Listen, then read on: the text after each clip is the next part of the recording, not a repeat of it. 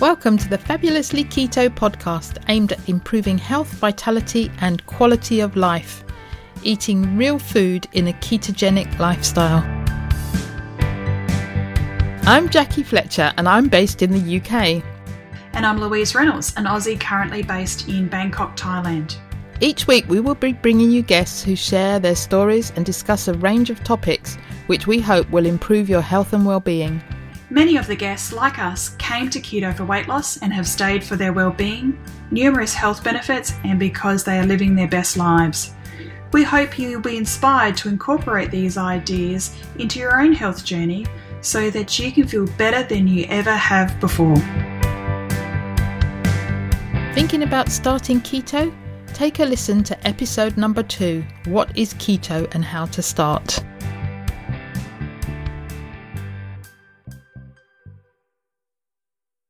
Welcome to episode 109 of the Fabulously Keto podcast. And today I'm interviewing Laura Rupsis. And Laura is the admissions director for the Primal Health Institute, where I completed the second of my coaching programs. And I'm also enrolled on their fitness programs. So, whilst I was enrolling for the first fitness program, I was talking to Laura and I invited her to come on the podcast. So I'm really pleased that she could join us. And here's a bit about Laura. As a working mother of four children, Laura understands the demands of today's busy lifestyle and the detrimental impact that the dietary and lifestyle choices so many of us make in the interest of convenience can have on us. After spending over 20 years in the financial industry and about five years of hard work and planning, Laura was able to leave that world behind to pursue her passion for ancestral health and fitness. Laura earned her first nutrition health coach certification through the Institute for Integrative Nutrition in 2012 after suffering severe health issues that were only alleviated through diet and lifestyle changes rather than conventional medical interventions. She then aligned herself with the Primal Health Coach Institute in 2013 to coach others through the long term lifestyle changes using the ancestral health model that has helped her maintain her health and optimal weight effortlessly. Laura also became a CrossFit affiliate owner and a trainer in 2013 and has been using primal health coaching since the gym opened as a way to add more value, differentiate her box from all the others, and add additional sources of revenue. She is committed to coaching others into healthy, real food, holistic lifestyle that best suits the unique metabolic and lifestyle needs of each individual. Laura joined the Primal Health Coach Institute as a team member in 2016 as the Director of Admissions. She is also a faculty member and a coach supporting, guiding, and educating new primal health coaches.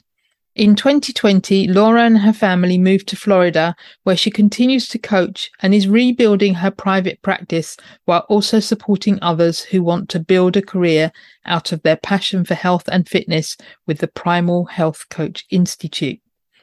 Laura's certifications include CF Level 1, MOVNAT Level 1, Certified Primal Health Coach, IIN Certified Holistic Health Coach, NASM certified personal trainer, and NASM women's fitness specialist. Let's go and hear from Laura. Welcome, Laura, to the Fabulously Keto podcast. It's fabulous to have you with us today. It's fabulous to be here. I love the name of the podcast. I love the word fabulous. Yeah, that's it. why I chose it. But there we go, because I felt fabulous. So why not? Why not? So we always ask our guests, where in the world are you? Where in the world am I? I am in northern Florida, a town called St. Augustine, Florida, which holds the unique distinction of being the oldest city in the United States. Really? Wow. Yeah. Well, yeah. The, the oldest known one, perhaps. Perhaps. I know. I think so. New, New Smyrna is just south, and they keep saying that's a bunch of BS. That they were actually the first town, and St. Augustine just sort of usurped the title. But it's there's a lot of really unique history here. It's pretty cool. So, are you in in the center of northern Florida, or are you in the Panhandle? Where whereabouts are you? No, I'm I'm on the East Coast. So uh, Jacksonville is probably the largest kind of city that more people have kind of heard of. So uh, we are on the Atlantic side, and St. Augustine and Jacksonville is sandwiched between the Atlantic Ocean and the St. Johns River, an enormous river that runs um, up and down through Florida. Um, so we chose it because my husband loves to fish, and even a bad day of fishing is better than a good day without fishing. So between the river and the ocean, he's never more than 30 minutes away from water. Excellent. Excellent. And because you've recently moved there, haven't you? Yes, I did. We moved two years ago. We made the decision to move from Illinois to Florida right in the heart of the pandemic. You know, not because of the pandemic. I mean, I, I had that goal in mind. I wanted to move before my two smallest were in first grade. That mm. was my goal. And the timing just happened to work out. You know, we knew we wanted to put it on the market April 2020. We had that plan well in advance of the pandemic. And I certainly wasn't going to let that stop me and it turned out to be a fabulous move because in the state of Illinois, schools were still really locked down. And here in Florida, my girls could go to school in person. So that was that. I mean, Brad and I talk about the beauty of the timing of when we got down here because everything just sort of snapped into place. I keep telling him it was karma, God, the universe, whatever, whatever you believe in, um, kept telling this was the right move because everything really just fell into place. It was meant to be. Yeah. Right. Excellent. So, how are, you, are, are the two youngest ones girls? Yes, I have twins. So, oh, me too. so I have four children. Yeah. You know, I got married in my 20s and I had my oldest son, Matthew, at 27. And then my daughter, Mia, two years later. I was 29. And then I was a single mom for over 10 years. Um, I got remarried right around 40 my early 40s. Um, and I wound up knocked up with twins at the age of 42. And, and look, everybody asks me who my fertility specialist was. His name is Brad Rupsis. He's not for hire. But, you know, I just, lo and behold, older women are more prone to twins. I didn't know that. But, you know, our eggs are more fragile, more prone to splitting. Plus, as we age, you know, our bodies start to kind of wind down that reproductive process and our body starts to sort of release more than one egg at a time. And that's what happened with me. So I wound up pregnant with twins at the age of 42. Wow. Yeah. So they're eight now. Fabulous. In yeah. third grade. Yeah. Mine are 19. Yeah, I mean, Mia's 21 and Matt's 24. So I, I, have that. It's it's really funny. I have these two grown adults. I mean, Matt's got a full beard. you know, he's a man, and I have these little girls. But you know what? Gosh, they just adore each other. They miss each other because Matt and Mia are still in Illinois, and Charlie and Sadie are down here. So they miss each other quite a bit. Yeah, that's a shame. So tell us a bit about your story. And you say you describe your way of eating as ancestral. Perhaps I don't think we've had anyone describe their way of eating as ancestral on the podcast before. So maybe you could explain what that means. Yeah. So I, I describe it as I, I try to eat a diet as close to how humans evolved eating. That's what I mean by ancestral. Sometimes people get confused and they ask if it's about my blood type or about my genetics. No, it, it's not necessarily about my ancestry. I'm talking humans right? And we when we look back through time, I, we can't say for certain what early humans like. Oh, I'm eating like the broccoli today is not even if we had broccoli thousands of years ago who knows it's not the same but you know we lose the forest for the trees there the idea is what we ate was a whole food diet procured locally to our environment and in season yeah okay so that was the human diet for thousands and thousands and thousands and thousands of years. So whether somebody was living in a um, sort of island kind of climate where they ate a lot of perhaps fruit or coconuts or tubers and fish, maybe the occasional wild boar, or whether someone is in Alaska and eating a lot of like whale blubber and kelp, right? That doesn't matter so much as the fact that it's a nutrient dense whole food diet that is local to where we live and in season.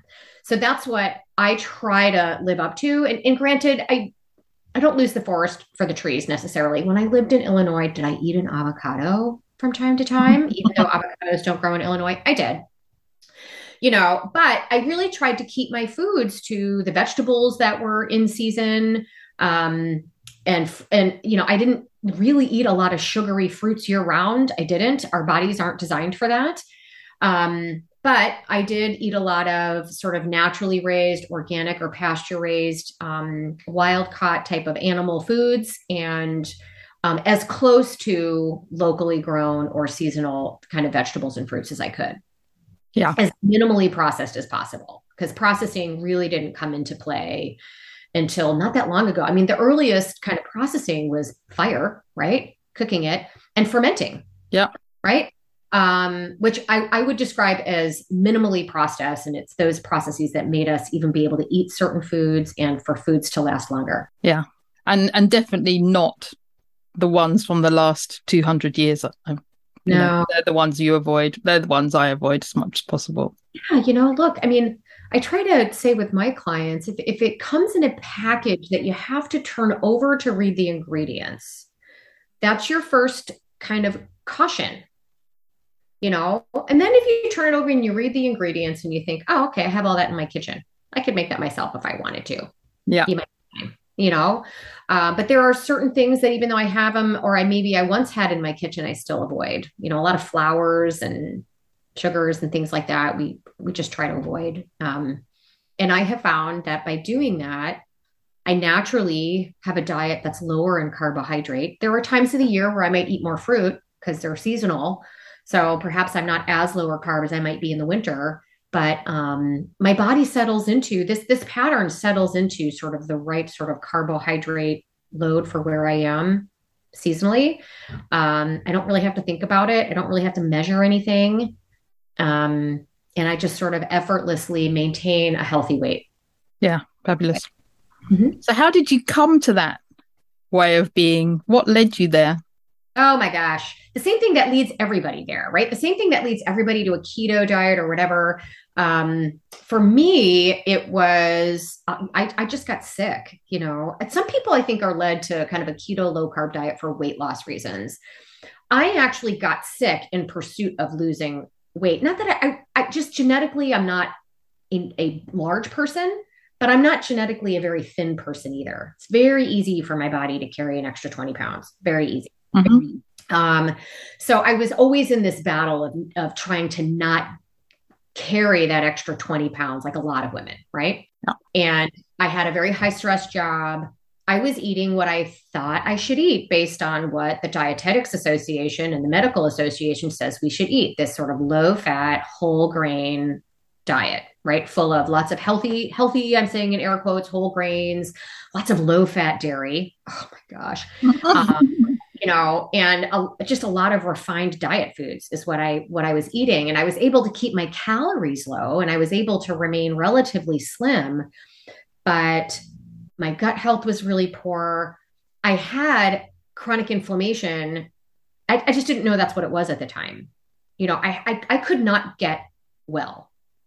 So when I you say when you say chronic inflammation, what what specifically was inflamed? In my case, it was my sinuses. Mm-hmm. I had a chronic upper respiratory infection all the time. Um, that's how it manifested for me. With some of my clients, I see it in their skin. I see it in joint pain. I see it in chronic headaches. I see it in um, chronic. Yes, right. A lot of gut health issues, a lot of um, brain fog, the inability to focus, a lot of that kind of late afternoon energy slump. I mean there's there's a lot of things that it, like these symptoms that so many people take as like every day these are normal are they might seem common but that's not normal. Yeah. For me it was this chronic sinus infection that i always had. And you know I, found as i was getting older the space between these infections got smaller and smaller until i finally got to the part jackie it literally never went away. I was always battling something. I would have what I thought were allergies that would turn into yet another sinus infection that again pneumonia like you know this is not normal. And then and then the byproduct of that in the conventional medical realm was well she's got an infection. Uh, uh so I, I, can't even tell you how many rounds of antibiotics i was on which continued to ruin my gut. Yeah and make that worse. The amount of stress that put my body under on top of the amount of stress my body was under because of the chronic ridiculous exercise pattern i was uh, because oh because conventional wisdom was just run more. Yeah. Right? just keep go out and run and do all this like burn calories the whole kind of burning calories. We you and i know that that's not true anymore. But that was the paradigm. So the the stress of the chronic exercise i was doing the stress of my job the stress of being a single mother you know all of that just sort of rolled up into like these high levels of inflammation that i was constantly playing whack-a-mole with trying to treat the symptoms and i wasn't getting any better. And i look. When was this? This was um over 10 years ago. Okay. Okay so i was in my later 30s and i, I was at a point where i was on allergy medicine anti-inflammatories cough medicine nasal sprays pain medication, sleep medication, and then, of course, the episodic antibiotics that I was on. I was on like seven different prescription medications at 38. Yeah. I'm not 88. I'm 38. And I finally, I fancy myself to be a pretty smart girl, right? Where I was finally like, wait a minute, this can't be right. You know, and I knew like I could tell like something wasn't right with my body. I kept asking my doctors, why does this keep happening? Nobody could answer why it was happening not in seven minutes. That's the prevailing thing here in the US. I don't know what it's like in, in the UK, but you know, we get seven ish minutes, seven or eight minutes with the doctor. It wasn't until I was, I was with a, um, a client of mine from, you know, this was before I moved into health coaching and I was in finance.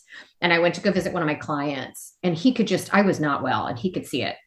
And he was like, timeout. He gave me this tea timeout uh, when I was in the middle of trying to pitch my global bond fund, you know, like, wait a minute, Laura, are you okay? Mm. Don't take this the wrong way. You don't look good. Like, what's going on? And boy, I just unloaded on this poor guy. um, and he said, You know, are you open minded? I'm like, At this point, I will willing to resort to like human sacrifice, like whatever's going to make me well. I, you know, he said he gave me the card of a doctor that he went to see who is by license a chiropractor, but he was essentially a functional medicine practitioner. This guy did like Chinese medicine, acupuncture, chiropractic care. He said, you know, I know he seems, it seems a little woo woo, but just go see him. It changed my life. So I went to go see this guy who spent an hour and a half with me mm-hmm. hour and a half with me. Um, who and he was the first one to speak in terms of language that I understood, and he spoke in terms of the root problem. He's the one who who helped me realize why it keeps happening. It was the first time I really understood what chronic inflammation meant. I understood what the word chronic means. I understood what kind of inflammation meant. I didn't really understand what it meant in relative terms, relevant terms to me and my body yeah. you know and then i'm like how do i fix it? You know and this is where he said look the antibiotics you have been on have completely ruined your gut. We've got to restore that. So um, plus he felt that i had um, some can- like a candida overgrowth which look if you have chronic bacterial overgrowth but also a lot of these things go hand in hand. I, I know this now 10 years later right after yeah. research and education but you know so we had to drastically remove a lot of the carbohydrate from my diet because that's what these little beasties feed on right? The bad bacteria feed on on that kind of stuff and so does the yeast and some other things. So i went on a very strict elimination diet of literally just meat and vegetables. I really couldn't even have fermented food for a while. Um, and no, absolutely no dairy. He was convinced that was a big part of my problem because dairy, the it's typically casein, but you know that some of the protein in dairy cause high levels of inflammation in your sinuses. So he he really felt that was it, and he said, and there's often a cross reaction to gluten. The dairy protein and gluten is a protein. There tends to be a cross. So let's we're going to eliminate all that stuff. Meat and veg. That was all I ate for like six weeks I had some probiotics and a couple of other Chinese herbs to help calm inflammation and, and, and restore my adrenal health because of all the stress. Jackie, in six weeks, different. Uh I was like a completely different person. It wasn't all gone, but I was like, holy cow. And boy, was I mad that I spent years just taking prescription drugs and never getting to the root of the problem. That I went down a rabbit hole of my own research. I read every book and I kept coming up with the first book that really kind of hit my radar was the Weston A. Price Nutrition. Um, what is it? Nutrition and physical degeneration. Weston A. Price was a dentist back in like the 30s that drew the connection between poor dental health and diet and chronic illness. Yes. I read that one cover to cover like it was a romance novel, you know. Um, and then I it led me to Mark Sisson's book, The Primal Blueprint. It led me to Nora Gedgaudas' book, um, Primal. Oh, what's it called? I'm drawing a blank on it, but Robb Wolf's book, Chris Kresser's, I read them all, which is these are the these were the big kind of figureheads in the ancestral health realm or the quote unquote paleo realm. I really didn't buy so much into the caveman argument. I'm like, who cares? I, I don't live in paleo times, but the concept made sense to me. Yes. Right so um, that's when I just sort of started down that journey. And I was asking this practitioner what he thought. He said, I think it's fabulous. Anything that gets you away from processed foods and away from these foods that in, inflame you specifically, I think it's great. Um, and then I started down that path and I started a little blog because I was so hyped up about it all. But I mean, so this was well over 10 years ago. And my older two were still pretty young at the time. And um, it's probably close to 12 because I think Matt was probably about 12 and Mia was probably like 10 ish. So yeah. at, that, at that point, were you on your own still? Oh, yeah. So what, how did you bring it into home with, with the kids? Oh my gosh, with an iron fist. And I'll tell you that didn't go well. So when, look, at the end of the day, I had to realize, I mean, they, they gave me a bit of a battle. So, so bear in mind, I'm divorced. Mm-hmm. My uh, ex-husband has like the pizza and Chinese food, nut or butter diet, right? Um, and I was trying to transition my children into a strictly whole food diet. It's not that he wasn't supportive or giving me crap about not feeding our kids crap. He just couldn't be bothered to change his habits. And so his home had what it had. So my kids ate one way when they were with me and one way when they were with their dad. And you know, in the beginning, it was really hard. I had to do, I did a lot of negotiations. I, I was not, um, at first, I was like, it's this way, period. Um, and after a while, I realized, you know what, these kids are 10 and 12. They're not itty bitty. I, I need to be, um, I need to understand their come from and kind of their concerns. So we just sort of negotiated, and I would eventually have healthier versions of the foods that they loved. Um, and I, but I would buy them in limited quantities, and when they were gone, they were gone. Mm-hmm. Right. Um, so we, I had a negotiation of what I was willing to bring into my house because one of the things we know um, that I know as a health coach too is the your level of success is 100% determined by the environment you're in. Yeah. And if the environment you are in is loaded with landmines, it's just going to make it that much harder, and it's you're unlikely to be successful long term. Yeah, you have to be very strong. And you know in a way i i am that person because but i made myself a little area of my cupboard and of a cupboard and that was my stuff. So i didn't have to look through the rest of the cupboard. I didn't have to go to any other cupboard. So that was my way of navigating it. But it still is today. There's biscuits everywhere. It's just got to the point where actually it doesn't really bother me because I don't want to eat that most of the time. Occasionally they might come out with a pack of biscuits and I'd sit and look and think, oh, I'd love to have one of those, but I don't. Yeah. But it, it is much better when, when you're supported at home and yeah. the environment and there isn't the temptation there to. Yeah. The good news was I was with a pocketbook and I'm the one that did the shopping. So that is what it is. If, if you're in a situation where you're not the one that does the shopping, you're not the one that does the cooking, it makes it a little bit harder in terms of getting buy-in. But um, but for the most part, you know, I mean, unless you're a child and you don't have the ability to kind of procure your own food, you know, there, there's definitely a way to do this. But you know, it's it's definitely a lot harder when you're trying to unwind past bad habits with people that don't see that there's a need for them to participate yeah. you know my kids were little and they just they, they didn't have the issues i had right? Uh, you can't put the toothpaste back in the tube. You can't. Once they're exposed to this stuff there's just no way of not of unexposing them. Yeah. so my little little ones they went there for the probably the first four years of their lives without any of that stuff. And it wasn't until we started you know b- birthday parties and things of that nature. When it was a family party we would just bring our own food. Nobody cared but as they got older and they had friends, it, I felt a little weird. bringing like special food, you know. Um, but after a while, we just sort of let them have it. And I'll tell you, it's addictive. It's hard. They want it. I mean, it, it, that doesn't change. Not having exposure to it at a young age and then exposing them to it at a later age, really, for the most part, doesn't change the desire for it. You know, I have twins. They were both in my belly at the same time.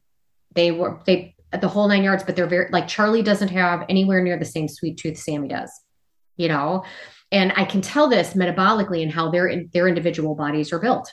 Mm uh, it's it's fascinating to me. So um, that alone isn't necessarily the trigger, but but what I will say of my girls because they grew up the way they grew up, they do have taste buds for normal human food. Like they didn't eat kid food growing up.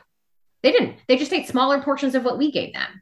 I wasn't giving them, you know, um, chicken nuggets and goldfish or any of those things. My children will eat regular fruit. They will eat vegetables. They will eat actual meat you know, I don't have to put it in nugget form, deep fry it, or cover it in cheese. I, I don't have to do that. Uh, but they do both have a taste for things like cupcakes and, you know, candy at Halloween and that kind of stuff. Yeah. to avoid that. Yeah.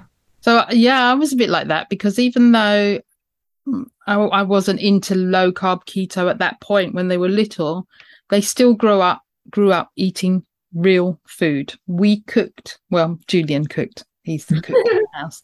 Um, so he cooked food and they had real food. And if we went to a restaurant, they would come over, do you want the kids menu? It's like, no, they're not eating that stuff. And it, and if you go to somewhere like a recreation park, it's really hard to find food that I was happy to give them because they're not going to have chicken nuggets. They're not going to have McDonald's. They're not going to have. We used to, I often tell the story that when they were naughty, Julian say, "If you're naughty, I'm going to take you to McDonald's," and they go, "No, no, no, no, no." So they they thought the McDonald's was a punishment.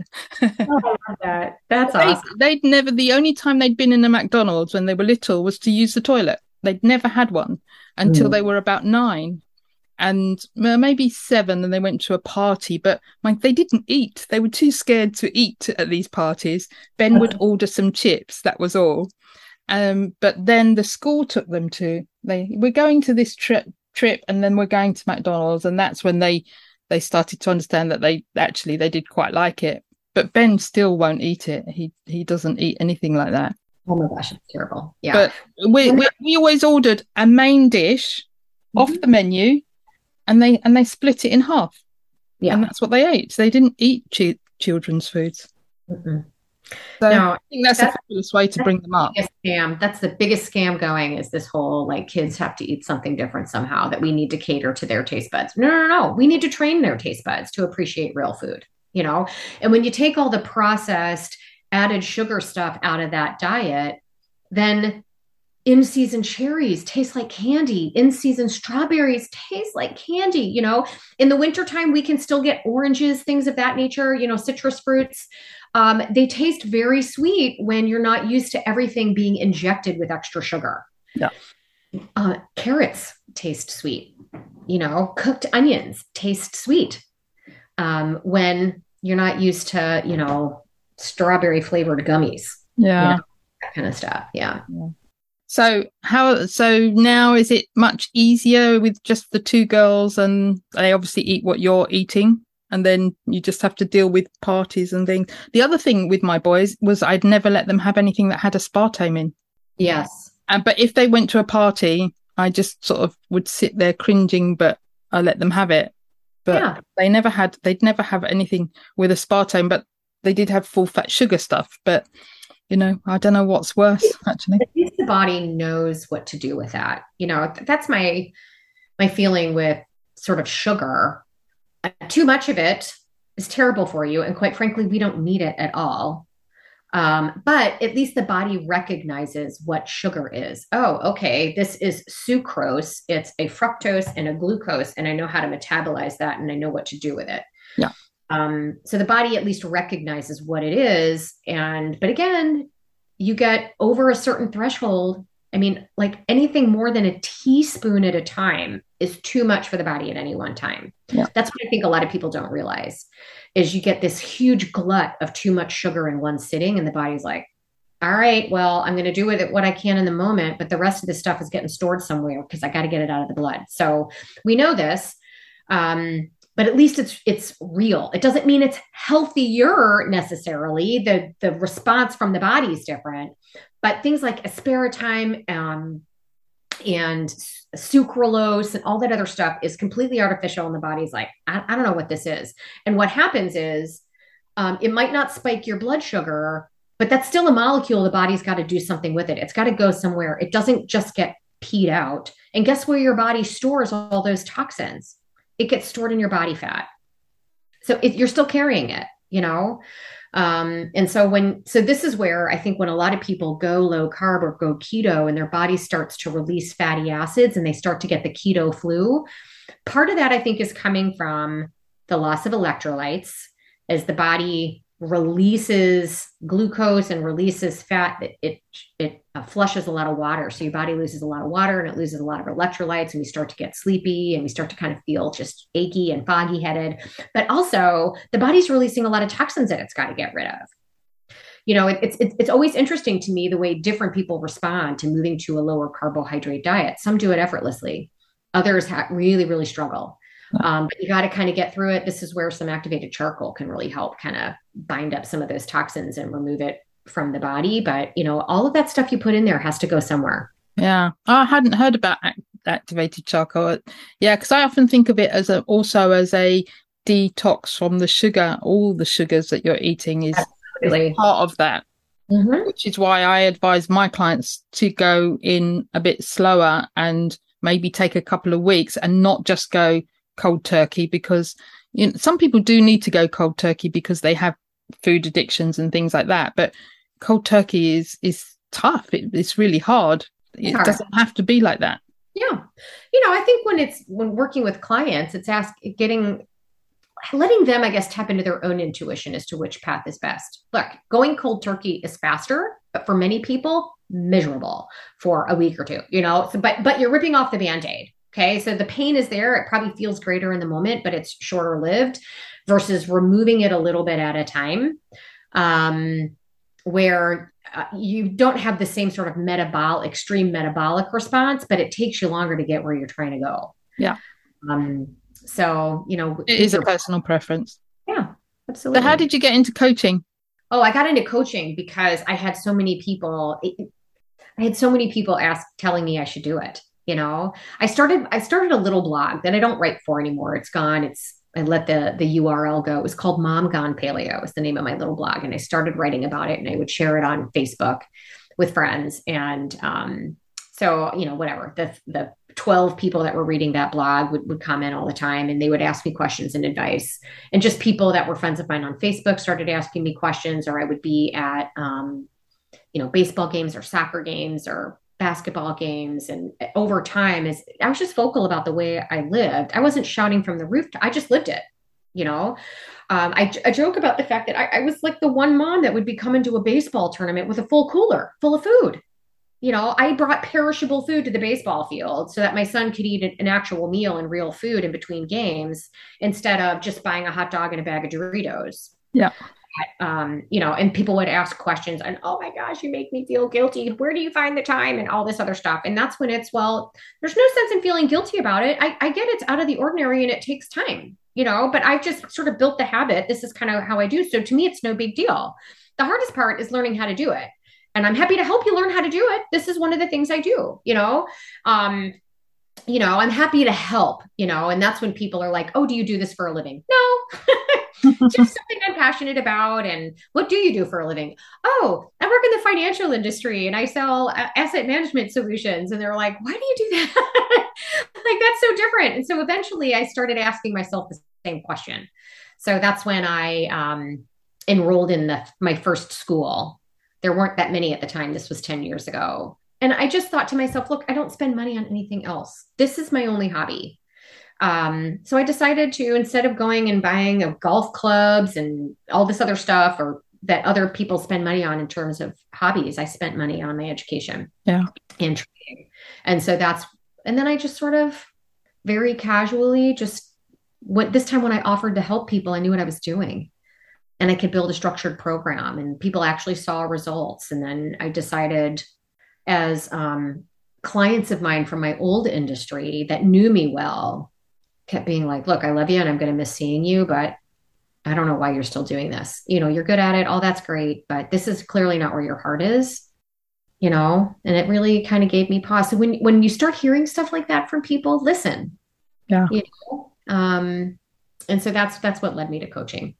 And then and then so I'm guessing so at that time there probably wasn't the primal health coaching didn't exist. No. So how did how did you get involved with primal health? So so I had taken a different course that really was not aligned with my own sort of general lifestyle philosophy. So I had to kind of fit a round peg in a square hole in terms of building a, a program that was in line. And that was not my skill set, nor did I have the time. So that's what slowed things down a lot. So I interestingly, I wrote to Mark Sisson, Robb Wolf, Nora, Gedgaudas, Chris Kresser, all of these people that I followed asking if they were aware of a program.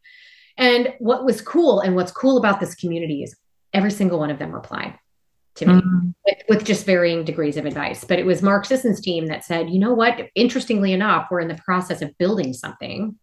It's not ready yet. It'll be ready in the fall. You know, do you want us to add you to the um, list of kind of early bird? You know, I'm like, yeah, please. So when that finally came out, it wasn't the course that it is today. It was really just a content expert cert, but I already had a cert from another program. So that was fine.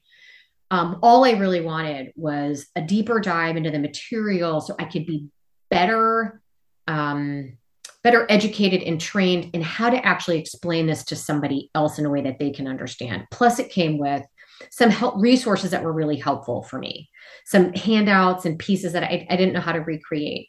So I took that and I just one step at a time, you know, I started kind of building a business. I eventually opened a gym um, a CrossFit gym because I became a CrossFit junkie at that point. I learned how to lift weights and, and all this stuff. And, and once that gym became profitable, I was finally in a position where I could take a little bit of a leap and jump. And um, I transitioned into that. And my, my coaching business was kind of linked to it. Yeah. So what, um, what made you get involved in the gym? So I, I knew through what I was learning about sort of this ancestral fitness that the way I was training and the way I was exercising, this whole kind of burn calories was part of the problem. And that this this high level of cardio was not doing me any favors. I was actually cannibalizing muscle, not building it. And I was learning more and more about the benefit of lean body mass, the benefit of stronger bones, stronger ligaments and tendons and, and muscle. And so I needed to, I wanted to learn how to lift weights and I, I didn't know how. I didn't want to hurt myself. Um, I wanted to look into getting a personal trainer, but for the number of times I wanted to work out, that was too expensive for me. Like I wanted to be able to work out three or four times a week. Um, and so that's when I kept hearing more about CrossFit. I didn't know what it was at the time. And so I, I took a deeper look at it and I attended my first class and, and I was immediately hooked. Boy, was it hard. But I, the feeling of accomplishment at the end of every class is awesome, right? over time, I began to see some of the traps and some of the problems with the way some CrossFit gyms are run and certain uh, ways CrossFit tends to be programmed. Uh, so I would just take with it what it was. So when I when I opened my gym, um, I had met one of the trainers at the gym I was going to, I ended up dating him and marrying him. I'm such a cliche, right? a man who was like one of the trainers at the gym. Um, but he and another friend of ours from that gym who was a pharmacist and wanted to leave pharmacy. The one thing Hector and I had in common was we both wanted out of our jobs and we both had some money. Not a ton, but it doesn't take a lot to open a CrossFit gym, right?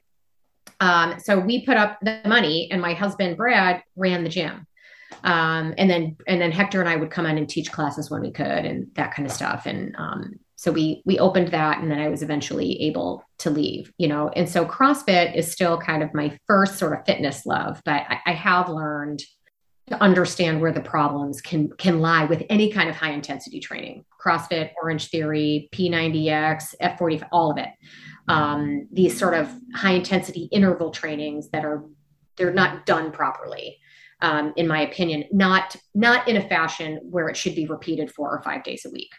Yeah, you know. Um, So, you know, I still coach CrossFit classes, but um, because I love it, I love coaching and I love the environment. But I'm I'm always within my own little classes, putting my own kind of coach Laura's two cents on what else is going on for you. Where else are you seeing uh, stress today, and helping people figure out what they want to do with the workout that day that makes sense for them in the moment. Yeah.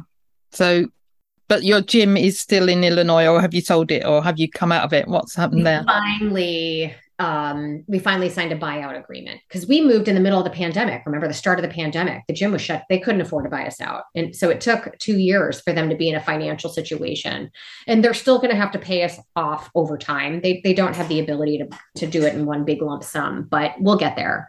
So right now I'm kind of coaching at a local gym here and loving that. And I'm in the process of rebranding my whole coaching practice where I'm going to be adding kind of a strength training program specifically for women. Men can use it, but um, I'm gonna I'm gonna have a branded program specifically for women, um, and helping them to understand specifically women that are post children or oh, at a certain age where we've got some commonalities where we've got changes in hormones yep. that once worked for you in the past does not work for you anymore. Um, and we need to rethink nutrition. We need to stop dieting as a verb. Okay. We need yes. to stop dieting. We need to view a diet as just the sum total of the foods in my universe that I eat regularly. Okay. That's my diet. I'm not on a diet. This is what comprises my diet. Um, do I take excursions sometimes? Sure. But that's okay because my normal diet is what I'm surrounded by, you know? And so helping women think through, I do think most of the women that I work with have have been under eating protein for decades. Yeah, forever, probably. Because for some reason, women were told that somehow eating that meat was bad for you. It had some sort of masculine connotation. Um, it wasn't feminine somehow. And so because of this, we now have these women who don't do not have anywhere near the lean muscle mass and bone density that they should have, especially as we age. And it then makes us not to mention we're out there running and doing all of these these kind of things that continue to cannibalize muscle. So this is where I want to kind of reframe nutrition and fitness for women as they enter into this stage of let's let's get comfortable with where our bodies are now yeah. Um, and let's eat for nutrients. Let's learn how to eat rather than diet. Let's learn how to train to be fit for the life you want to live rather than constantly exercising to outrun, uh, you know, in, in search of some some body image that that you're in search of. Let, let's try to get there in a way that's in a from a healthier place. Yeah, that's what I say. You to you know as part of my tagline is fit for life and fit for living because if you're not living well, you mm-hmm. might as well not be living. It's you know you you want yeah. a quality of life, and you want that as you get older. You don't, and we're losing muscle year on year. Once you hit fifty, you're losing muscle year on year. So how are you going to maintain that and keep it going? And it's not just running, no, you know, running five k all the time. More broccoli and plant based protein shakes is not going to do it. You know, you have to eat an adequate level of protein. That's what builds muscle. You need the building blocks there. Otherwise, it's not going to happen. And, and your muscles need to get the signal that they need to come back stronger and better for the next time. So that that's strength training. That's what that is. Um, and so it's helping women get comfortable and transitioning into that kind of a um, look. Cardio has its place. It's fine, but not at the um, not not not in a way that sacrifices strength training and muscle building. Yeah. And women that might be listening, I promise you, eating more protein and lifting weights is not going to make you bulky. No. You have to really eat a lot. You have to really supplement, and you have to um, do some things that are not natural for you to really. There are some women that might just genetically get a little bulkier than some other women, but you're never going to look like a man. You know that that's not going to happen. You are a woman and we can um, we can get you to the point where you have these um, nice sort of rounded shoulders where you have actual shoulder muscles and you have actual hamstring muscles right and you have a, a nice little booty that you can um, rather than the dreaded pancake butt that you know so many of us have from sitting down so long but um, you know there, there's a way that you can um, look just healthy and strong without looking bulky. Um, because that, I mean, I'm muscle is the longevity organ. Yeah. It's what's going to make a difference between how long you can live independently as you're in your 70s and your 80s versus those that have to live in more of an assisted living situation. Yeah. And mm-hmm. it's simple stuff that anybody could do at any point. You know, if somebody's listening to this now and they're older, yeah. they can still do things now that will benefit them in the next 10 years because you know i can't think of anything more miserable than living in assisted care sitting in an armchair waiting for my kids to come and visit me. That just sounds really boring. It does. It does. And look it's it's literally never too late right? It's literally never unless you're already dead it's literally never too late that there's something you could be doing to improve your own sense of mobility strength and independence no matter how old you are or your circumstances um, it just may be that you need some help or some resources or some guidance and um, in the will to get up and do it. Yeah. Mm-hmm. Fabulous. So, what does a day of eating look like for you? Oh, gosh. So, again, depends on the season. So, it's summertime here in Florida. So, my breakfast is usually eggs, um, and two eggs is not enough. Not enough protein. There's only six grams of protein in an egg. Okay. And if I'm trying, I work with all my women trying to figure out how they're going to get to 30 grams of protein in a meal. So it's usually eggs with maybe a little side of ham or some leftover steak or a little leftover fish or shrimp or maybe um, a sausage. Um, and right about now, we have some in season fruits that I'll eat a little bit of fruit in the morning, and that helps give me what little bit of glucose I might need for my workout later. Um, and then lunch is often either leftovers from the night before or a really big salad. I love vegetables. I know there's a lot a lot of folks in kind of the carnivore crowd that, you know, need to avoid it for other reasons.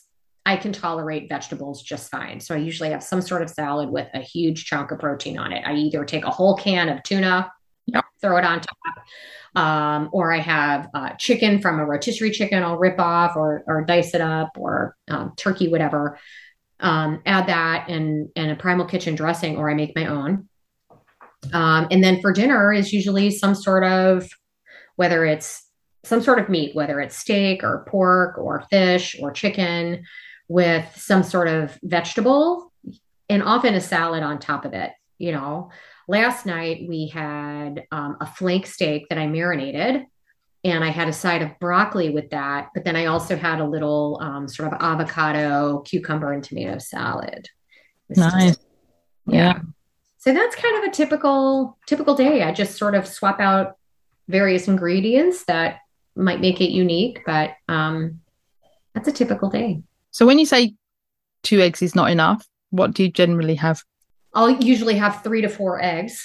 Um, and then um, again so I, I am a big believer that that first so i do tend to eat three meals because i am very active and i'm hungry. I just am and i i don't want myself or any of my clients ever going through the day feeling like they're white knuckling it till their next meal. It's what tends to lead people to snacks and snacks is where the traps are. So eat a meal. So i'm up early. I'm always up no or no later than 6 a.m and I typically eat breakfast around eight or nine, and then I'll have a smaller like usually lunch is smaller in terms of it's like a salad with a little something else on there. But breakfast, I, I'm a big believer in your very first meal being as nutritious as you can. You know, just an epic, epic meal for your first meal of the day. So if you're intermittent fasting and you're not eating till noon and that's technically breakfast for you, make it amazing and make it a bit your your body at that point is welcoming nutrients because it's been fasting either overnight or till whenever you decide to eat. So your body is ready to absorb those nutrients. So that first meal of the day, it is, oh my gosh, when I look back, sacrilegious that I was trying to feed my body a bagel. Yeah. Cream cheese. What? You know, I want a meal full of protein. And the reason I'll I'll add um, either vegetables or fruits is because it gives me a little bit of that um, carbohydrate where my muscles are much more likely to absorb it instead of having it being stored as fat or after a workout or right before a workout where I know I'm going to use it right away. Yeah. Yeah. Makes sense. Yeah. So, I mean, I, and for me, it's just, if I go out to eat, so this is the thing with any nutritional strategy. So so that it doesn't feel like a diet is whatever strategy, whatever you feel works for you, it needs to be replicatable regardless of the environment you're in. Mm. You need to be able to maintain this sort of diet dietary strategy, whether you're eating out, whether you're at a friend's house, you're on vacation, you're at a party, you need to be able to duplicate it. That that's my only issue with a lot of programs that have you weighing and measuring everything or um, prescribing to a particular meal plan or that you have to buy the foods that they produce. Is the minute you're out of kind of just your own little bubble you're like i don't know what to do now. Yeah you know because i don't have the meal i'm taking out of the fridge and popping in the oven or because i don't have my my scale and i don't know how to weigh and measure things yeah you know, it make things difficult that way. So this is where in any any strategy it needs to be something that you can so i mean i can literally find something to eat at just about any restaurant you know? Uh, i mean if i'm going to just a pizza place and they literally have nothing else okay you know what? I might eat i might just wait eat before i go or or wait and eat later or screw it. I'll have a piece of pizza and see what happens you know? Typically i feel like garbage afterwards and then i'm like all right i'm probably not going to do that again. Can't sleep. Can't sleep well. Ever like my sinuses i'll, I'll notice because i'm like oh, i feel the post nasal drip like the sign from all the cheese on that that pizza. You know but it's it's not as though i never have an excursion. My biggest weakness was always ice cream you know? I love ice cream. Mm-hmm. So you ice cream is dairy. So i i eventually learned how to make my own you know and so sometimes i'll do that and and i can make it without sugar. I can put some monk fruit in there or something. And it's something that we have every once in a while but you know it, it's about finding something that's works for you and your lifestyle and your preferences that is replicatable regardless of the environment you're in. Yeah. And for some people they they like the tracking. For me that's my worst nightmare. And i do occasionally track just to see how you know am i eating too many carbs?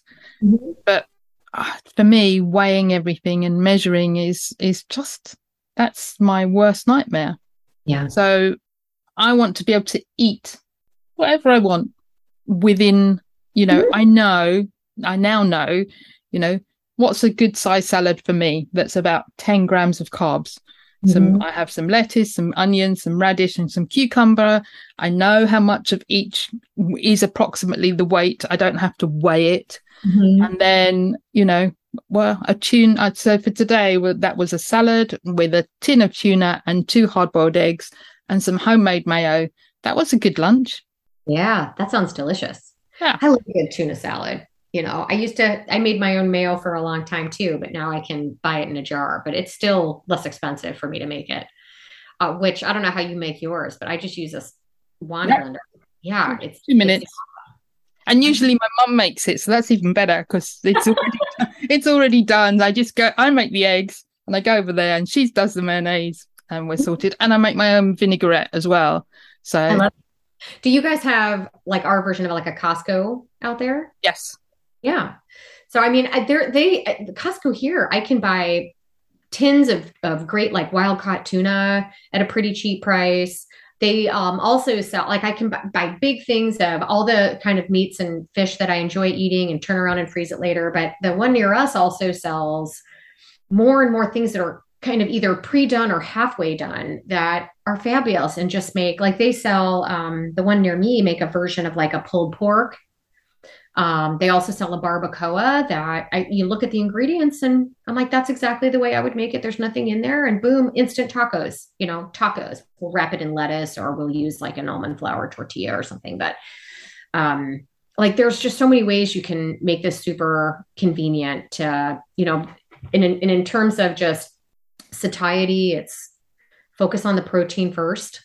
yes I consume the protein first and then I consume the vegetables and stuff afterwards. And, and you find you don't really miss all the other stuff because you're full by the time you get to it.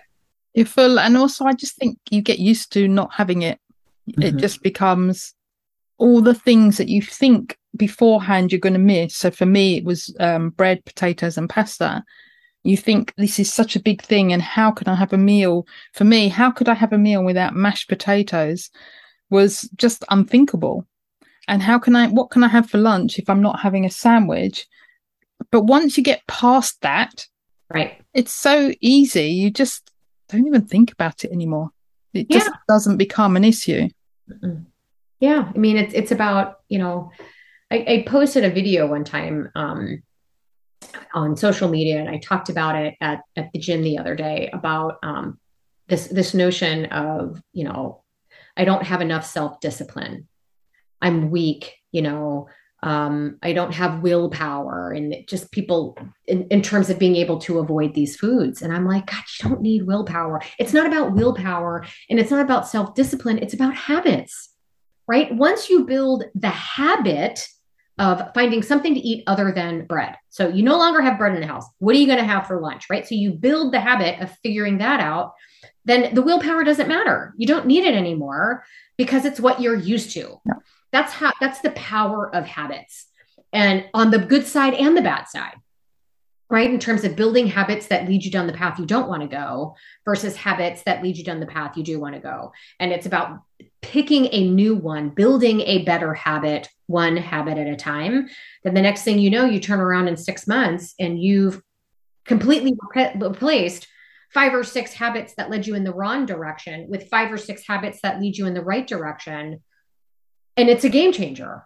So it's it's not about white knuckling it. It's not about building self-discipline. It's not about needing more willpower. It's about building new habits. And that's what you need to focus on.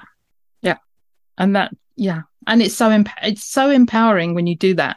Yeah. because you feel for the first time because I was that person I'm not motivated I can't do it I can't stick with it I've got no mo- willpower that was me at 231 pounds why why do anything because I can't and but then I did and so along with the weight went those thoughts of I can't do it I'm not motivated. I don't have any willpower because I just demonstrated to myself that I can do it.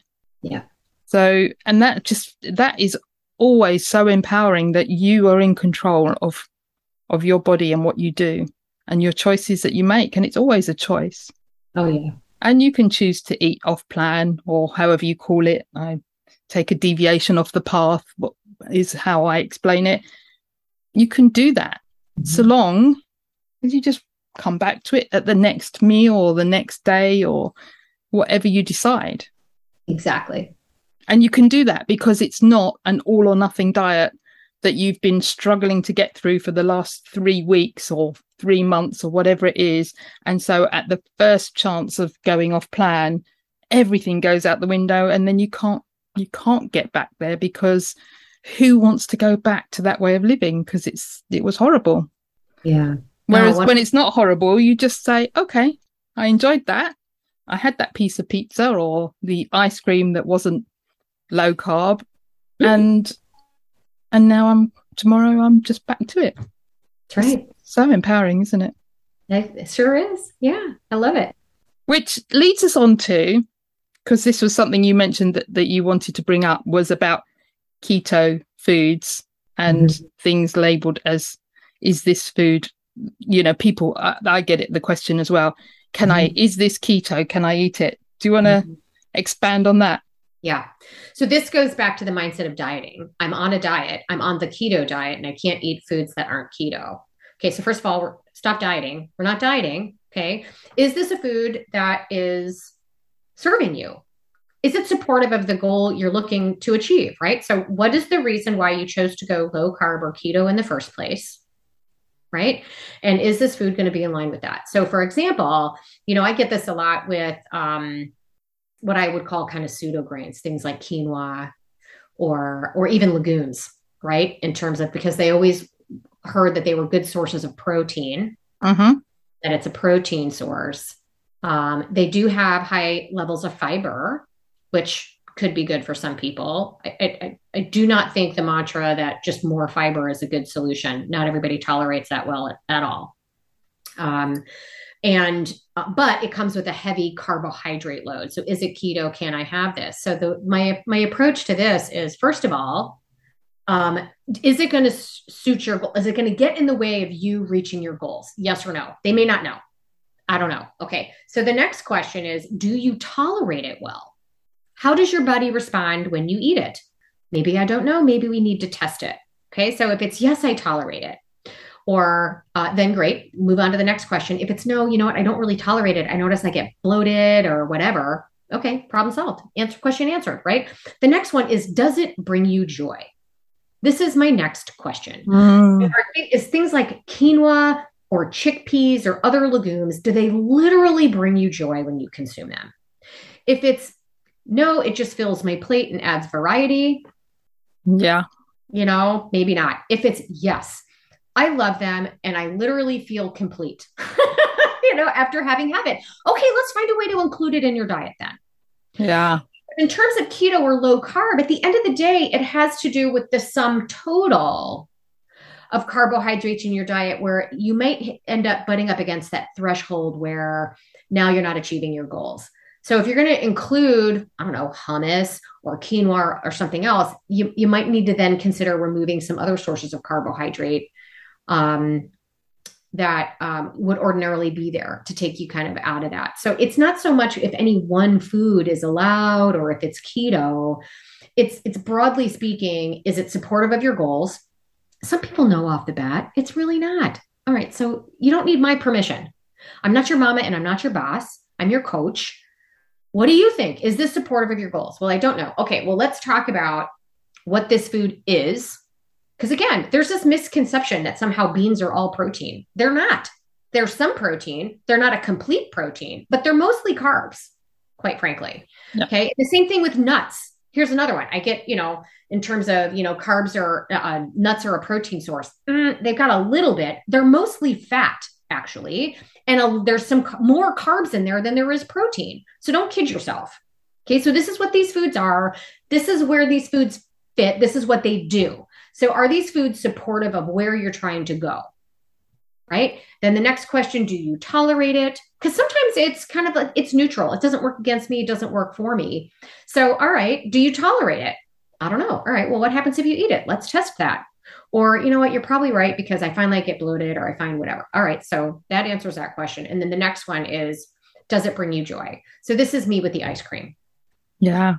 Right. Sometimes when I'm at the beach with my kids and there's an, a great place nearby that makes this homemade ice cream, you know, just having having a little cup and eating it uh, or a little cone or whatever and eating that with my kids in that moment bring me joy in that moment. Absolutely. Yeah, you know, I'm gonna enjoy my ice cream and move on. I'll deal with the phlegm later. You know, so that's kind of the way I I sort of try to frame this. Hey, is this allowed? Can I have this? Is this keto? Kind of question. Yeah. I remember at the beginning and I when I first started keto and you know, you've got to have avocados, they're full of fat and they're really satiating and I don't really like avocados because I did a detox many years ago and I've hated avocados ever since. But, you know, I've got to eat this avocado until it got to a point where I thought, I really am not enjoying this. I'm having to hide it in bits of other food to eat it. And I just thought, I'm not bothering anymore. That's it. Um, I so I don't eat avocados. And it's not locally, it's not local and seasonal. It's you know, it's not local food for us. So why transport it all the way across the world for me to eat it? Right. Just because the avocado is keto, right? And and so so that's the other question. And, and this is an educational moment. Like what makes a food keto? So the the general so the, the actual textbook definition of a ketogenic diet is any diet that will prompt your liver to produce ketones. That's the definition of it. So, what is a ketone? A ketone is something your liver produces. It's a form of energy that the body can use in the absence of other forms of energy, namely carbohydrates, right? So, there's a number of ways to get to that state of ketosis, one of which is drastically reducing the amount of carbohydrate in your diet. Yeah. You're not consuming carbohydrates, the body needs glucose. And here's what's cool the body has a mechanism to actually produce the glucose it needs from within itself. Okay. Or it can actually start to produce ketones as an alternative. And ketones are a phenomenal source of energy for the brain, actually. Right. So there are some organs that use ketones very well, some that really only use fatty acids and some that really can only use glucose. So, you know, so how do we get the body into that state of ketosis? Just adding more fat doesn't get you there. So, do you have to just add avocados because they're high in fat? No, that doesn't, that's not the way that works. It's about needing the body needing to be prompted to produce that source of energy. So, it's carbohydrate restriction. It can also just be intermittent fasting. Yeah. Going without any appreciable calories for a long period of time, your body will start to produce ketones. You can do that. You can just be on a super low caloric diet. I've seen that. So people aren't really intermittent fasting. They're just torturing themselves every few hours with not enough food. Mm. Oh my God, those diets are the worst those like 100 calorie packs and keeping your meals to two or 300 cal you're like you're constantly always hungry and just torturing yourself with food but not enough food but there's the caloric load is so low that the body needs to produce energy internally it'll do that by breaking down muscle to get glucose it'll do that by releasing fatty acids or it'll do that by producing ketones so that's another road that sounds horrible i don't want to go that road you know or you can create get them exogenously. You can buy a supplement that's going to give you ketones to burn. But then why why are you on the ketogenic diet? If it's to lose body weight or just sort of create a better metabolic mechanism, that's not really going to help. Mm-hmm. Where I really think those exogenous ketones come into play are for folks who are using that diet therapeutically because ketone bodies actually have a tremendous therapeutic anti-inflammatory effect. Yeah. And it's great for neurological conditions and other conditions. So, in, in that transition to a ketogenic diet, those exogenous ketones really help. And I have also found athletes trying to transition from a higher carb to a lower carb diet can benefit from that kind of supplement in terms of training. But those are really the only places where I, I see that fit. So, okay, so if this is what I'm looking to do, which is to prompt my body to release body fat and release ketones to run on that. So I don't need all this extra food and I don't need all these extra carbohydrates, is just adding a certain food going to get me there? No. Is consuming a certain food going to kick me out of it? Maybe. Yeah. Maybe. It depends on the whole context. Yeah. Totally agree. And I think the other thing to mention is that we need to watch out nowadays for packaged foods that are labeled as keto or keto friendly and Costco's a great one for producing keto foods. Yeah. And is it really keto? Well, eh, like you said, it depends on everything else you're eating throughout the day, but also turn it round and look at the ingredients and what is in there because if it's got maple syrup, then, you know, maybe it's not very good for you. And yes, it might be less than three net grams of carbs, but the amount you can eat is so small that actually I'd probably rather just have a piece of chocolate myself. Right. Not no, absolutely right. Well, and also so many, I think some people think because a food is labeled keto that they can eat as much of it as they want and they're going to be able to lose weight or reach that goal. That's that's not how that works. No. I, I've seen people gain weight on a ketogenic diet because they're not the reason a ketogenic diet works is it's a phenomenal appetite suppressant you tend to naturally eat less over time because the foods you're now consuming are digested slower. You have greater levels of satiety. If it's a whole food version, you're more tightly nourished and you're no longer continuing to store excess glucose, right? So you tend to lose weight on it. But if you are the kind of person that's just going to eat the same volume, you're just going to pull out carbohydrate and add more fat, you've doubled your calories. Yeah. You're not going to lose weight that way. It doesn't work that way. You may find other benefits, right? Let lower inflammation, less brain fog, all that other stuff. That's awesome. But you're not going to lose weight that way. Yeah. So if you're just consuming keto cookies until the cows come home. No. Mm-mm. Not yeah. to mention a lot of those like sugar alcohols, like erythritol, sorbitol, maltitol, xylitol, anything that ends in a tol is a sugar alcohol a lot of people digestively don't tolerate that very mm-hmm. well at all. Um, and and and um, I've known some people that still like they're something about it, like their insulin still goes up a little bit. This isn't the case with everybody, but I've seen some people that have noticed a, a, little bit of a spike in blood sugar. This happened to me when I was I was wearing one of those continuous glucose monitors because I'm a geek and I just wanted to test this stuff out. And I had eaten something that was that was kind of marketed as keto friendly and it still spiked my blood sugar. It was supposed to be a diabetic friendly it was an energy bar, you know? Yeah, it mm. doesn't work for everyone. Mm-mm. Mm. So, Laura, is there anything else you wanted to talk about that we haven't mentioned? I think we covered a lot of ground. We did. I think yeah. so too. So, how can people get in contact with you? Oh gosh. So you can go to, so I have a little website there. There's not a whole lot right there right now. It's just my landing page with basically how to reach me and the general outline of my program as it stands right now. Um, it's coachlaura.fit is the name of my website. Coachlaura.fit is me on Instagram as well. That's probably a good way to reach me. I have a Facebook page. Um, both my Instagram and Facebook are really more personal pages, but you can reach me there. I'm just Laura Puglisi Rupsis on Facebook. Uh, but coachlaura.fit is my website, and you can, my email is um, coachlaurarupsis at gmail.com. Perfect. Thank you. Yeah, uh, before we finish, can you leave us with your three top tips? Oh gosh, three top tips for what? Take it take it as you wish. So it could be for somebody just starting out, it could be someone further down the line, it could be around fitness, it could be around nutrition. Go with whatever you if you were standing in some in front of somebody now and you had to tell them my three top tips are what would they be? Oh gosh. So my three top tips when I'm starting with any client is be very, very clear as to what it is you want, but most importantly, why you want it. Get very clear on that, what we call an intrinsic motivator.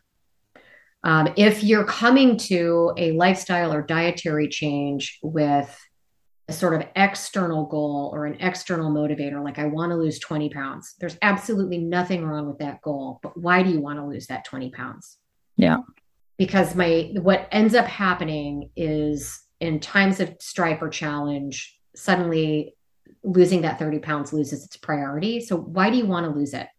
You know, or or if it's not weight and it's a health related goal, let's really get to the root at what's motivating you to make that change and hold true to it. So for me, and, and it needs to be a goal that's not transient, like this internal place, you know, because if it's just, you know, the things that motivate me are like trying to train for a marathon. Well, what happens after the marathon? Mm. And why is running the marathon important? What is it that's driving that? You know, for me, it's I have an, a probably just irrational fear of ever being a burden to my children, mm. especially me as an older mother. I do not want my kids like having to take care of mom. Like this is the situation I'm in with my mother and, and, and I don't begrudge it. So I don't know why it bothers me so much. You know, my mom took care of me. I don't begrudge taking care of her at all. But for some reason, I don't want that for my children. So I want to be dancing at my great grandchild's wedding. You know, I don't want someone wheeling me in if I can uh, I'll avoid it. And so I, I'm able to tag back to that motivation that everything I do today is going to is going to be even more important and even more valuable 20 years from now. Yeah. So that's fine. You know, so when so my my one piece of advice is really dig deep and get to the root of why it is you're seeking this change and and be honest with yourself about it. Um, an exercise I'll walk my clients through is the the five whys exercise. Why are you here? Okay, but why that? Okay, great, but why that? Like really peel back the onion to get to the real root of what it is that's driving this that's a sustainable motivator for you. That's my first one. Uh, my second one, as it comes to nutrition, right, is satiety first. You need to to figure out how to build a meal that keeps you full for as long as possible. Mm-hmm. Right. And so for most of my clients, that's the right amount of protein and, and then some fiber will keep you full until you you will find you probably don't even need three meals if that's your focus. So in, in the process from a nutritional point of view is find the strategy that keeps you feeling full for long periods of time. That's going to be the right approach for you. Um, and my my little hack, my little cheat is start with 30 grams of protein and some veg. Eat those two things first. Everything else is optional or, or later. And then in terms of kind of activity and exercise, I'm have, I'm a huge advocate of strength training. I really think that should be prioritized, but really at the end of the day, it needs to be something you will do consistently. Yeah. Whatever you're excited about, whatever you feel motivated to get out to do all the time, just move more is the number one mantra. Move more, period. Walking is my favorite. So find ways to move more every day. And in the terms of intentional exercise, the best exercise for you is the one that you want to get out and do and you will do consistently. Consistency is key in all of this. Yes, absolutely. So those would be my, my three tips. I love them all. Well, it's part of the primal health coaching way, really, isn't it? So, yeah, yeah totally. I mean, I, I totally live it. And, and the, the biggest benefit I've gotten from joining the sort of primal health coach team has been my ability to um, put in my two cents as it relates to curriculum and concepts and helping other coaches along the way so that these coaches can then help their clients. So, you know, life is really good right now. I'm really grateful for it. Good. That's yeah. what we'd like to hear. so, thank you for joining me. It's been a real pleasure. Yes, me too. Thank you for inviting me. It's been great. Thanks, Jackie. Thank you, Laura, for that fabulous interview. Sometimes, when interviewing, a question comes up in my mind, but the conversation continues and goes off in a different direction, and then the question that formed didn't get asked. When interviewing Laura, this question came up, but I didn't get the chance to ask it. And as I was editing the podcast, I had to reach out to Laura to find out the answer. When she spoke about her story, she mentioned she was doing a pitch to a prospective client and he stopped her to ask if she was okay and suggested the chiropractor. I wanted to know, did she win the business? Did you wonder that? Laura said, he was a client who was already using our solution. I was bringing him up to speed on why he should continue to use it. And yes, he did continue to use it. So I'm glad I found that out. I don't know about you, but I found there were so many little gems that Laura shared with us in this episode. So why don't you comment on one of our social media posts and let us know which were your takeaways? Here's one that I really picked out. And it was when we were talking about is a food keto or low carb? And Laura asked these questions. And one of the questions is, is this a food that is serving you or is it a supportive to your goals now that is a question that we ask in the primal health coaching you know is is this something that's going to support your journey and is it going to help you achieve your goals but she had a couple of other questions that i thought were really brilliant and so she said is this a food that is serving you is it supportive of your goals and is it going to get in the way of you reaching your goals so that's all one area that that sort of covers is it supportive to your goals. But then she went on to ask, do you tolerate it well? So you might need to test. And how does your body respond when you eat it? And then more importantly, does it bring you joy? Sounds a bit like Marie Kondo in, you know, does this thing in your life bring you joy? But really, does this food bring you joy? Because if it doesn't, why are you eating it? So that's a great question. So I love those questions. So I think the does it bring you joy question sort of really rounds off whether you should be eating that food or not in the terms of everything else that went before. If you've been listening to various episodes, I've mentioned the journal that I've been creating, well, I'm pleased to announce that it's now available to purchase on Amazon. You can go to most Amazon sites, depending on the country you're in, and search for the Fabulously Keto Diet and Lifestyle Journal, or you can click the link in the show notes. So, what is the journal? Well, it's a workbook for you to think about what you want, like Laura mentioned in one of her top tips. Then work towards that goal, no- noticing what is working for you and what isn't. And despite the name being fabulously keto, it's not just for keto. It would work for any diet and lifestyle changes that you want to make, including exercise ones. So what it isn't is it isn't information about the keto diet or what to do. It's just for you to know where you are now, what you want to change, and then for you to work out the steps that you need to take to make that change And what it will do is it will support you on your journey and help you to clarify if what you're doing is beneficial to you. And if not, to get you thinking about what needs to change to get the results that you want. So to order your copy, go to Amazon and search for the Fabulously Keto Diet and Lifestyle Journal or click the link in the show notes. So if you want to get to the show notes, the show notes can be found at fabulouslyketo.com forward slash podcast forward slash 109.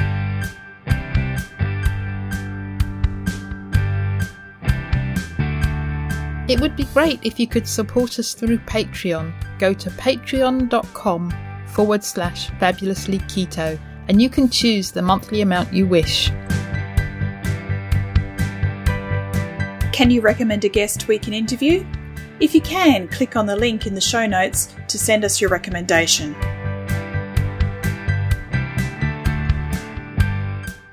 Would you like to join our Facebook group? Search for Fabulously Keto on Facebook. Our Facebook page is called Fabulously Keto and you can follow us there. Or you can follow us on Twitter. Our handle is Fabulously Keto. Or follow us on Instagram, Fabulously Keto 1. Did you enjoy the show? Let us know you listened by tagging us in your Insta story or Instagram post using the handle Fabulously Keto One and the hashtag TFKP. All the links are on the website and in the show notes. If you haven't subscribed to the podcast, click the subscribe button. Reviews help us to be found and reach new listeners please leave a review of our show on your preferred podcast listening platform. We appreciate you taking the time and read them all. Disclaimer The information in this podcast is for informational and educational purposes only. Nothing in this podcast can be taken as advice. Whether our guests are doctors, healthcare professionals, or not, they're only sharing their own opinions and stories and this does not constitute a doctor patient relationship. It's always best to seek professional medical advice should you wish to make any changes to your current medication or treatments.